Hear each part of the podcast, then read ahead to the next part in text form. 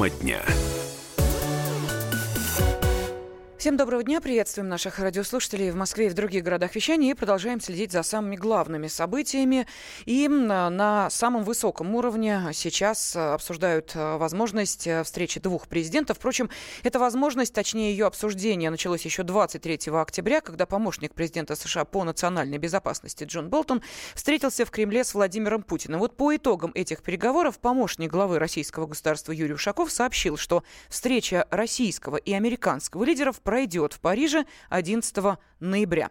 Далее, 2 ноября Ушаков информировал, что в столице Франции запланирован краткий контакт президентов. Их продолжительная обстоятельная встреча может состояться в Аргентине на полях саммита G20 в конце ноября, начале декабря. Кстати, я напомню, что э, накануне сам Дональд Трамп заявил, что не уверен, состоится ли его встреча с э, Путиным в Париже, но при этом подтвердил э, переговоры на саммите двадцатки. И вот сегодня все СМИ облетело сообщение о том, что два президента, речь идет о президенте России Владимире Путине и президенте Америки Дональде Трампе в Париже все-таки встретятся 11 ноября, но это будет, что называется, встреча на ногах. Впрочем, а давайте послушаем пресс-секретаря Владимира Путина Дмитрия Пескова.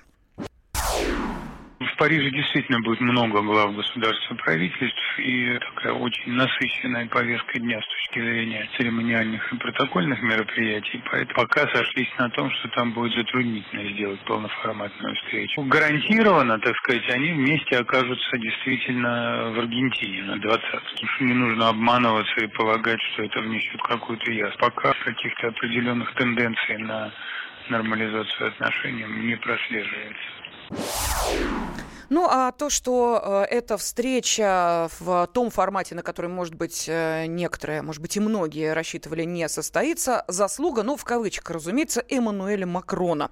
Да, одно из российских СМИ э, пообщалось с информированными источниками, и появилась именно эта интрига. Эммануэль Макрон сказал, а вот, впрочем, что сказал и почему, собственно, встреча состоится именно на ногах и не в полном формате, я думаю, более детально но расскажет политический обозреватель комсомолки Дмитрий Смирнов, который уже в студии. Дим, я приветствую тебя, здравствуй. Добрый ну, день. Ну что за интриганство? Ну, э, что это такое? Эммануэль Макрон виноват в том, что два президента не поговорят в полном формате? Ну, ты знаешь, с одной стороны, оно как-то выглядит сомнительно, да, кто такой Эммануэль Макрон, чтобы, значит, Трамп, и не говоря уж про Путина, прислушивались к нему. А с другой стороны, вот, ну, на него очень похоже это, да.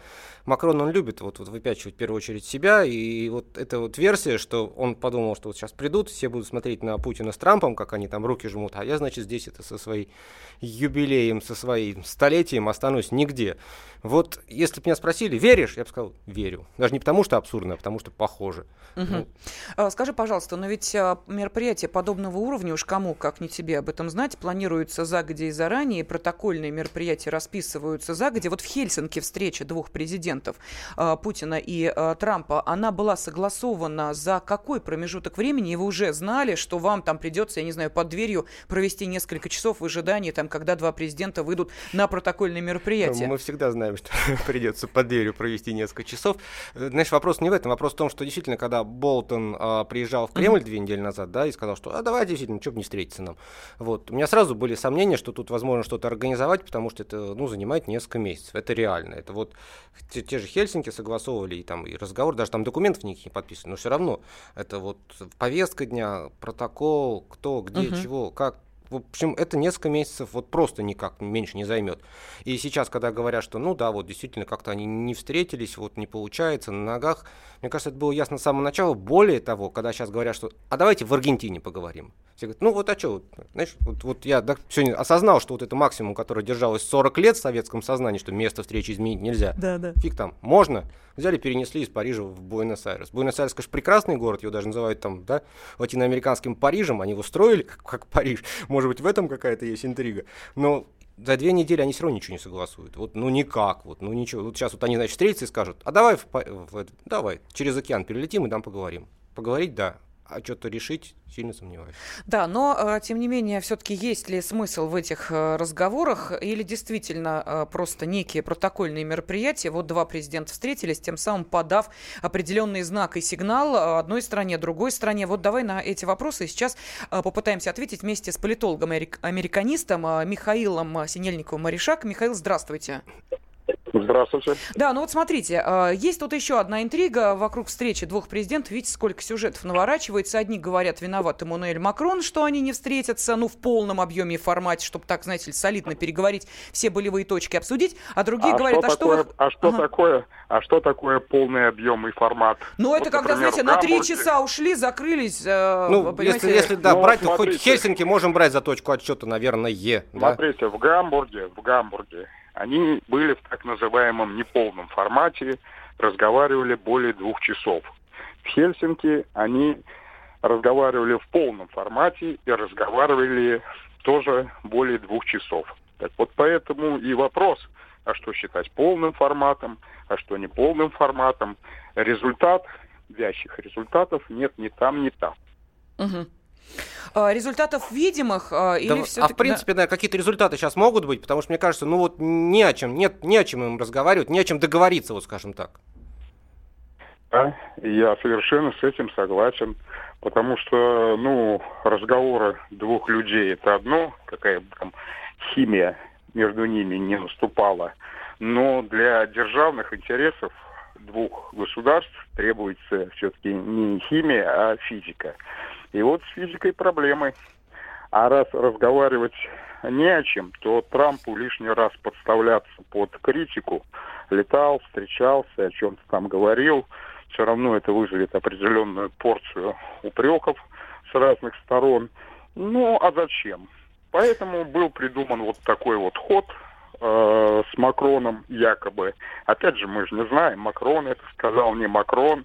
Это со слов, опять же, неназванного источника, что является отличной Скажите, пожалуйста, а как вам кажется, а, сегодняшние выборы в американский парламент, палат представителей Сенат, э, играют какую-то роль?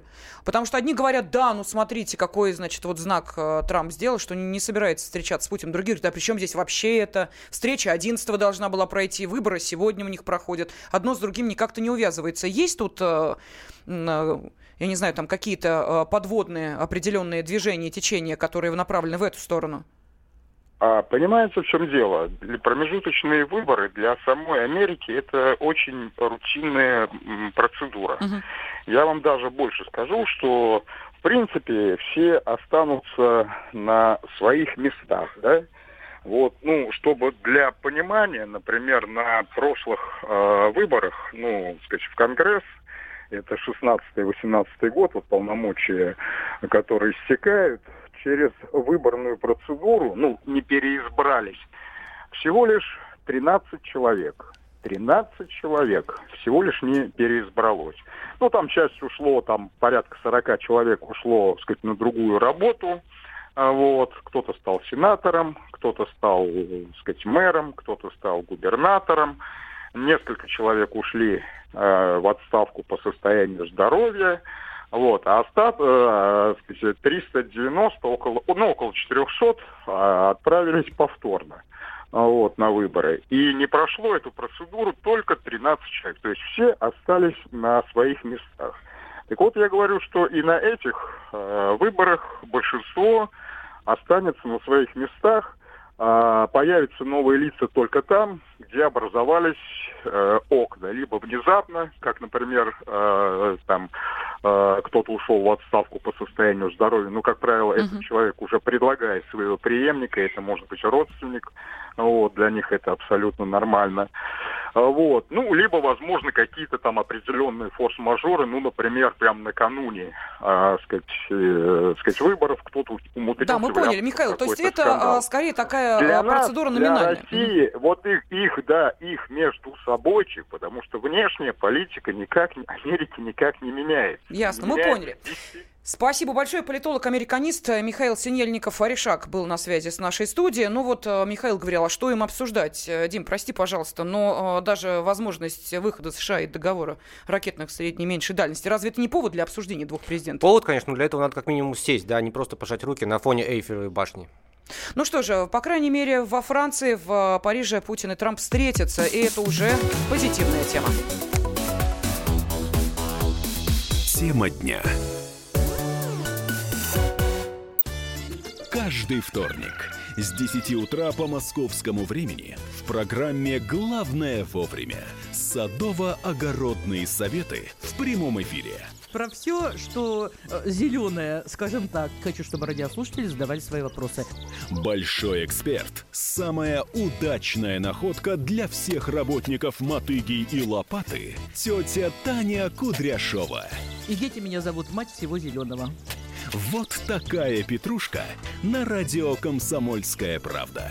Слушайте и звоните по вторникам с 10 утра по московскому времени.